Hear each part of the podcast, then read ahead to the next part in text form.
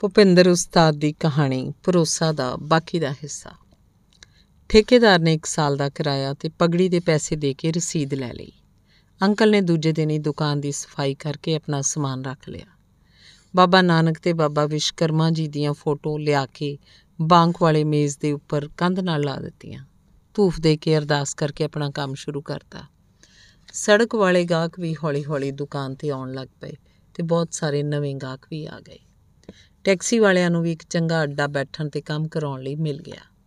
ਮਹੀਨੇ ਕੁ ਵਿੱਚ ਹੀ ਅੰਕਲ ਦੀ ਦੁਕਾਨ ਅੱਗੇ ਇੱਕ ਦੋ ਗੱਡੀਆਂ ਖੜੀਆਂ ਰਹਿਣ ਲੱਗੀਆਂ।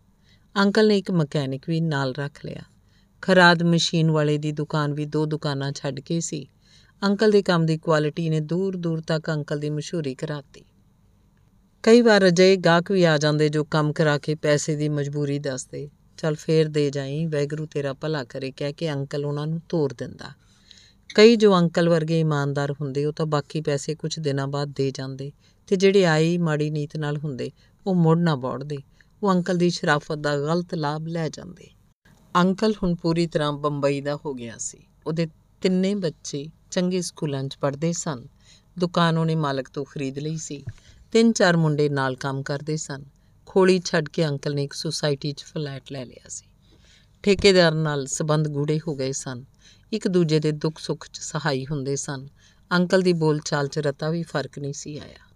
ਅੰਕਲ ਦਾ ਭਰੋਸਾ ਹਮੇਸ਼ਾ ਵੈਗਰੂ ਤੇ ਬਣਿਆ ਰਿਹਾ। ਉਹਦੀ ਸੋਚ ਸੀ ਕਿ ਵੈਗਰੂ ਹਮੇਸ਼ਾ ਭਲੀ ਕਰਦਾ ਸ਼ਾਇਦ ਇਹੋ ਭਰੋਸਾ ਉਹਦੇ ਸੁਖੀ ਜੀਵਨ ਦਾ ਰਾਜ਼ ਸੀ। ਜਦੋਂ ਕਿਤੇ ਮੇਰੇ ਕੋਲ ਕੰਮ ਨਾ ਹੁੰਦਾ ਤਾਂ ਮੈਂ ਅੰਕਲ ਕੋਲ ਚਲਾ ਜਾਂਦਾ। ਉਹ ਮੈਨੂੰ ਆਪਣੀ ਜ਼ਿੰਦਗੀ ਚ ਆਈਆਂ ਔਖਿਆਈਆਂ ਬਾਰੇ ਦੱਸਦੇ ਰਹਿੰਦੇ। ਨਾਲ ਹੀ ਨਾਲ ਮੈਨੂੰ ਇਮਾਨਦਾਰੀ ਨਾਲ ਕੰਮ ਕਰਨ ਦੀ ਸਿੱਖਿਆ ਵੀ ਦਿੰਦੇ। ਉਹਨਾਂ ਦਾ ਮੰਨਣਾ ਸੀ ਕਿ ਬੇਸ਼ੱਕ ਮਾਲਕ ਕੋਲ ਹੋਵੇ ਜਾਂ ਨਾ ਹੋਵੇ। ਕਾਰੀਗਰ ਨੂੰ ਇਮਾਨਦਾਰੀ ਨਾਲ ਕੰਮ ਕਰਦੇ ਰਹਿਣਾ ਚਾਹੀਦਾ ਹੈ। ਇਮਾਨਦਾਰੀ ਘਰ 'ਚ ਬਰਕਤ ਪਾਉਂਦੀ ਹੈ। ਜ਼ਿੰਦਗੀ 'ਚ ਇਸ ਗੱਲ ਦਾ ਬਹੁਤ ਲਾਭ ਮਿਲਦਾ ਹੈ।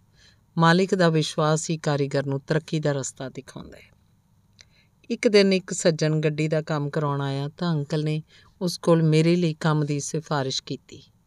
ਉਹਨੇ ਮੈਨੂੰ ਕੰਮ ਉੱਤੇ ਸੱਦਿਆ ਤੇ ਕੁਝ ਦਿਨ ਉਹਨੇ ਮੇਰਾ ਕੰਮ ਤੇ ਮੇਰੇ ਕੰਮ ਕਰਨ ਦਾ ਤਰੀਕਾ ਦੇਖਿਆ ਤੇ ਮੈਨੂੰ ਪੱਕੇ ਤੌਰ ਤੇ ਵਰਕਸ਼ਾਪ 'ਚ ਰੱਖ ਲਿਆ। ਇੱਕ ਦਿਨ ਮੈਂ 2 ਵਜੇ ਆਪਣੇ ਕੰਮ ਤੋਂ ਵਿਹਲਾ ਹੋ ਗਿਆ, ਨਹਾ ਧੋ ਕੇ ਅੰਕਲ ਵੱਲ ਚਲਾ ਗਿਆ। ਕੀ ਦੇਖਦਾ ਅੰਕਲ ਤਿਆਰ ਹੋ ਕੇ ਬੈਠੇ ਸਨ? ਜਿਵੇਂ ਕਿਤੇ ਜਾਣਾ ਹੋਵੇ। ਮੈਨੂੰ ਦੇਖਦਿਆਂ ਖੁਸ਼ ਹੋ ਗਏ। ਜਿਵੇਂ ਮੇਰੀ ਉਡੀਕ 'ਚ ਬੈਠੇ ਹੋਣ। ਬਹੁਤ ਚੰਗਾ ਹੋਇਆ ਜੋਗਿੰਦਰ, ਤੂੰ ਆ ਗਿਆ। ਅੰਕਲ ਨੇ ਉੱਠ ਕੇ ਮੈਨੂੰ ਆਪਣੇ ਕਲਾਵੇ 'ਚ ਲੈ ਲਿਆ। ਮੈਂ ਹੈਰਾਨ ਜਿਹਾ ਹੋਇਆ, ਸੋਚ ਰਿਹਾ ਸੀ ਵੀ ਅੱਜ ਕੀ ਗੱਲ ਹੈ? ਅੰਕਲ, ਅੱਜ ਕੀ ਗੱਲ ਹੈ? ਕਿੱਧਰ ਦੀ ਤਿਆਰੀ ਹੈ? ਮੈਂ ਅੰਕਲ ਨੂੰ ਪੁੱਛ ਹੀ ਲਿਆ। ਹਾਂ, ਮੈਂ ਸੋਚ ਹੀ ਰਿਹਾ ਸੀ ਵੀ ਕਿੱਧਰ ਨੂੰ ਜਾਵਾਂ। ਮੈਨੂੰ ਪਤਾ ਨਹੀਂ ਸੀ ਲੱਗ ਰਿਹਾ, ਉਹ ਆਪਣੀ ਆਦਤ ਅਨੁਸਾਰ ਹੱਸਦੇ ਹੋਏ ਬੋਲੇ। ਪਰ ਅੱਜ ਗੱਲ ਕੀ ਹੈ? ਤੁਸੀਂ ਛੁੱਟੀ ਕੀਤੀ ਹੋਈ ਹੈ ਤੇ ਮੁੰਡੇ ਲੱਗੇ ਹੋਏ ਹੈ। ਉਹਨਾਂ ਮੈਨੂੰ ਬਾਹੋਂ ਫੜਿਆ, ਇੱਕ ਪਾਸੇ ਨੂੰ ਤੁਰ ਪਏ। ਆ ਪਹਿਲਾਂ ਹੋਟਲ 'ਚ ਬਹਿ ਕੇ ਚਾਹ ਪੀਨੇ ਆ ਫਿਰ ਕਿਸੇ ਪਾਸੇ ਚੱਲਾਂਗੇ। ਜਾਂਦੇ ਜਾਂਦੇ ਉਹਨਾਂ ਦੱਸਿਆ ਵੀ ਮੇਰਾ ਅੱਜ ਦਾ ਕੋਟਾ ਪੂਰਾ ਹੋ ਗਿਆ ਜਦੋਂ ਮੇਰੇ ਪੈਸੇ ਪੂਰੇ ਹੋ ਜਾਂਦੇ, ਮੈਂ ਛੁੱਟੀ ਕਰ ਲੈਣਾ ਮੈਨੂੰ 460 ਰੁਪਏ ਰੋਜ਼ ਚਾਹੀਦੇ ਹੁੰਦੇ ਆ। ਜਦੋਂ ਪੂਰੇ ਹੋ ਜਾਣ ਆਪਣੀ ਛੁੱਟੀ, ਇਹਨਾਂ 'ਚ ਸਾਰੇ ਖਰਚ ਆ ਜਾਂਦੇ ਆ। ਮੁੰਡਿਆਂ ਦੀ ਲੇਬਰ, ਆਪਣੀ ਦਿਹਾੜੀ, ਦੁਕਾਨ ਦਾ ਖਰਚ, ਘਰ ਦਾ ਖਰਚ, ਸਾਰਿਆਂ ਦੇ ਡੱਬੇ ਲਾਏ ਹੋਏ ਆ, ਰੋਜ਼ ਗਿਣ ਕੇ ਇਹਨਾਂ 'ਚੋਂ ਪੈਸੇ ਪਾ ਦੇਣਾ ਮਹੀਨੇ ਬਾਅਦ ਕੱਢ ਕੇ ਸਾਰਿਆਂ ਨੂੰ ਦੇ ਦੇਣਾ ਫਿਰ ਕਾਦੇ ਲਈ ਝੱਖ ਮਾਰੀ ਜਾਣੀ ਹੈ ਬੰਦੇ ਦੀ ਨੀਤ ਤਾਂ ਕਦੇ ਭਰਨ ਵਾਲੀ ਨਹੀਂ। ਹਾਂ, ਅੰਕਲ, ਗੱਲ ਤਾਂ ਤੁਹਾਡੀ ਠੀਕ ਹੈ, ਪਰ ਜੇ ਕੋਈ ਉੱਪਰਲਾ ਖਰਚ ਪੈ ਜਾਏ, ਫਿਰ ਤਾਂ ਬੰਦਾ ਔਖਾ ਹੁੰਦਾ ਹੈ ਨਾ। ਹਾਂ, ਜੋਗਿੰਦਰ, ਤੇਰੀ ਗੱਲ ਬਿਲਕੁਲ ਠੀਕ ਹੈ। ਉਸ ਕੰਮ ਲਈ ਵੀ ਇੱਕ ਡੱਬਾ ਘਰ ਰੱਖਿਆ ਹੋਇਆ ਹੈ। ਹੁਣ ਜਿੰਨੇ ਪੈਸੇ ਵੀ ਮੇਰੀ ਜੇਬ 'ਚ ਹੈ, ਘਰ ਜਾ ਕੇ ਸਾਰੇ ਉਸ 'ਚ ਪਾ ਦੇਣੇ ਆ ਬਸ 5-7 ਰੁਪਏ ਕੋਲ ਰੱਖਣੇ ਆ ਬਾਬੇ ਦੀ ਕਿਰਪਾ ਨਾਲ ਉਸ ਖਾਤੇ 'ਚ ਕਾਫੀ ਪੈਸੇ ਹੋ ਜਾਂਦੇ ਆ ਮਹੀਨੇ ਪਿੱਛੋਂ ਬੈਂਕ 'ਚ ਜਮ੍ਹਾਂ ਕਰਾ ਦਿੰਦੇ ਆ ਗੱਲਾਂ ਕਰਦੇ ਅਸੀਂ ਹੋਟਲ 'ਚ ਜਾ ਬੈਠੇ। ਅੰਕਲ ਨੇ ਦੋ ਸਪੈਸ਼ਲ ਚਾਹ ਤੇ ਬੜਾ ਸਾਂਬਰ ਦਾ ਆਰਡਰ ਦਿੱਤਾ। ਬੰਬਈ 'ਚ ਤਿੰਨ ਕਿਸਮ ਦੀ ਚਾਹ ਚੱਲਦੀ ਹੈ। ਇੱਕ ਆਰਡੀਨਰੀ ਦੂਜੀ ਸਪੈਸ਼ਲ ਤੀਜੀ ਕੱਟ ਚਾਹ। ਕੱਟ ਚਾਹ ਦਾ ਮਤਲਬ ਹੈ ਇੱਕ ਕੱਪ ਚਾਹ ਨੂੰ ਦੋ ਕੱਪਾਂ 'ਚ ਪਾ ਕੇ ਦੇਣਾ। ਇਸੇ ਗੱਲ ਤੋਂ ਚੇਤਾ ਆਇਆ, ਇੱਕ ਵਾਰ ਠੇਕੇਦਾਰ ਹੋਰਾਂ ਦੇ ਡਰਾਈਵਰ ਦਾ ਪਿਤਾ ਉਹਨੂੰ ਮਿਲਣ ਬੰਬਈ ਆਇਆ। ਕਿਤੇ ਜਾਂਦਿਆਂ ਉਹਨੂੰ, ਉਹਨੇ ਪਿਤਾ ਨੂੰ ਕਿਹਾ, ਬਾਪੂ ਜੀ, ਆਜੋ ਘੁੱਟ ਚਾਹ ਪੀ ਲਈਏ।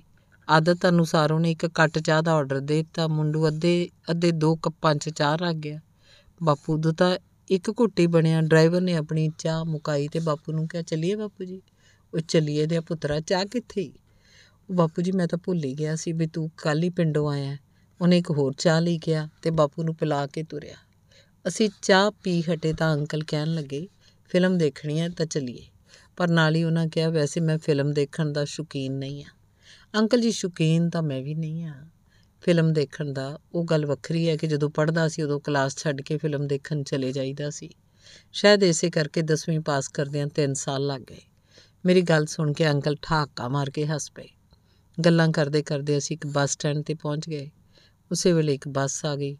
ਅਸੀਂ ਉਸ 'ਚ ਚੜ੍ਹ ਗਏ। ਉਹ ਰਾਣੀ ਬਾਗ ਜਾ ਕੇ ਖਾਲੀ ਹੋ ਗਈ।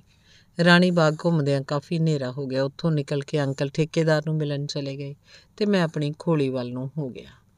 ਅੰਕਲ ਫੱਕਰ ਕਿਸਮ ਦੇ ਇਨਸਾਨ ਸੀ, ਜਿਸ ਦਿਨ ਉਹਨਾਂ ਦਾ ਕੋਟਾ ਦਿਨੇ ਦਿਨ ਪੂਰਾ ਹੋ ਜਾਂਦਾ, ਉਹ ਮੁੰਡਿਆਂ ਨੂੰ ਕਹਿ ਦਿੰਦੇ, ਕਾਕਾ, ਮੈਂ ਚੱਲਿਆ ਹੋਟਲ ਤੇ ਚਾਹ ਪੀਣ, ਤੁਸੀਂ ਆਪਣੀ ਮਰਜ਼ੀ ਕਰੋ। ਤੇ ਮੁੰਡੇ ਸਮਝ ਜਾਂਦੇ, ਹੋਟਲ ਤੋਂ ਚਾਹ ਪੀਣ ਦਾ ਮਤਲਬ ਹੈ ਵੀ ਹੁਣ ਅੰਕਲ ਨਹੀਂ ਆਉਣ ਵਾਲਾ। ਉਹਨਾਂ ਦੀ ਮਰਜ਼ੀ ਹੁੰਦੀ, ਕੰਮ ਕਰਦੇ ਰਹਿੰਦੇ, ਨਾ ਮਰਜ਼ੀ ਹੁੰਦੀ, ਛੁੱਟੀ ਕਰ ਲੈਂਦੇ। ਉਸ ਦਿਨ ਉਹ ਜੋ ਵੀ ਕਮਾਉਂਦੇ, ਇੱਕ ਸਾਂਝੇ ਡੱਬੇ 'ਚ ਪਾ ਦਿੰਦੇ। ਉਹਨੂੰ ਉਹ ਕਿਸੇ ਦਿਨ ਦਿਹਾੜ ਵੇਲੇ ਖਰਚਦੇ। ਤੇ ਦੁਕਾਨ ਦੀਆਂ ਦੋ ਚਾਬੀਆਂ ਸੀ, ਇੱਕ ਮੁੰਡਿਆਂ ਕੋਲ ਤੇ ਦੂਜੀ ਅੰਕਲ ਕੋਲ। ਸਾਰਿਆਂ ਦੀ ਆਪਸੀ ਟਿਊਨਿੰਗ ਬਹੁਤ ਵਧੀਆ ਬਣੀ ਹੋਈ ਸੀ। ਇੱਕ ਦਿਨ ਮੈਂ ਕੰਮ ਤੋਂ ਲੇਟ ਹੋ ਗਿਆ। ਅਸਲ 'ਚ ਮੈਂ ਲਾਲਚ ਕਰ ਗਿਆ। ਦੋ ਕੁ ਘੰਟੇ ਦਾ ਕੰਮ ਸੀ। ਮੈਂ ਸੋਚਿਆ ਇਹਨੂੰ ਮੁਕਾ ਹੀ ਚੱਲਾਂ। ਸਵੇਰੇ ਨਵਾਂ ਕੰਮ ਚਾਲੂ ਕਰਾਂਗਾ। ਪਰ ਉਸ 'ਚੋਂ ਇੱਕ ਲੱਕੜ ਖਰਾਬ ਨਿਕਲ ਆਈ ਤਾਂ ਕੰਮ ਲੰਬਾ ਹੋ ਗਿਆ। ਮੈਨੂੰ ਰਾਤ ਦੇ 10 ਵਜ ਗਏ। ਮੈਂ ਵਿਚਲੇ ਰਸਤੇ ਹੁੰਦਾ ਹੋਇਆ ਜਦ ਅੰਕਲ ਦੀ ਦੁਕਾਨ ਕੋਲ ਪਹੁੰਚਾ, ਅੰਕਲ ਅਜੇ ਬੈਠੇ ਸੀ। ਸਾਨੂੰ ਸਟੇਸ਼ਨ ਤੇ ਜਾਣ ਲਈ ਇਹੋ ਰਸਤਾ ਨੇੜੇ ਪੈਂਦਾ ਸੀ। ਅੰਕਲ, ਅਜੇ ਛੁੱਟੀ ਨਹੀਂ ਕੀਤੀ? ਕੀ ਗੱਲ ਹੋਈ? ਅਜੇ ਕੋਟਾ ਪੂਰਾ ਨਹੀਂ ਹੋਇਆ, ਉਹਨਾਂ ਹੱਸਦਿਆਂ ਕਿਹਾ ਅੱਛਾ, ਮੈਂ ਹੈਰਾਨੀ ਨਾਲ ਉਹਨਾਂ ਵੱਲ ਦੇਖਿਆ। ਫਿਰ ਹੁਣ ਕਦੋਂ ਚੱਲਣਾ ਹੈ? ਫਿਰ ਕੀ, ਬਾਬੇ ਨੂੰ ਪਤਾ ਹੈ?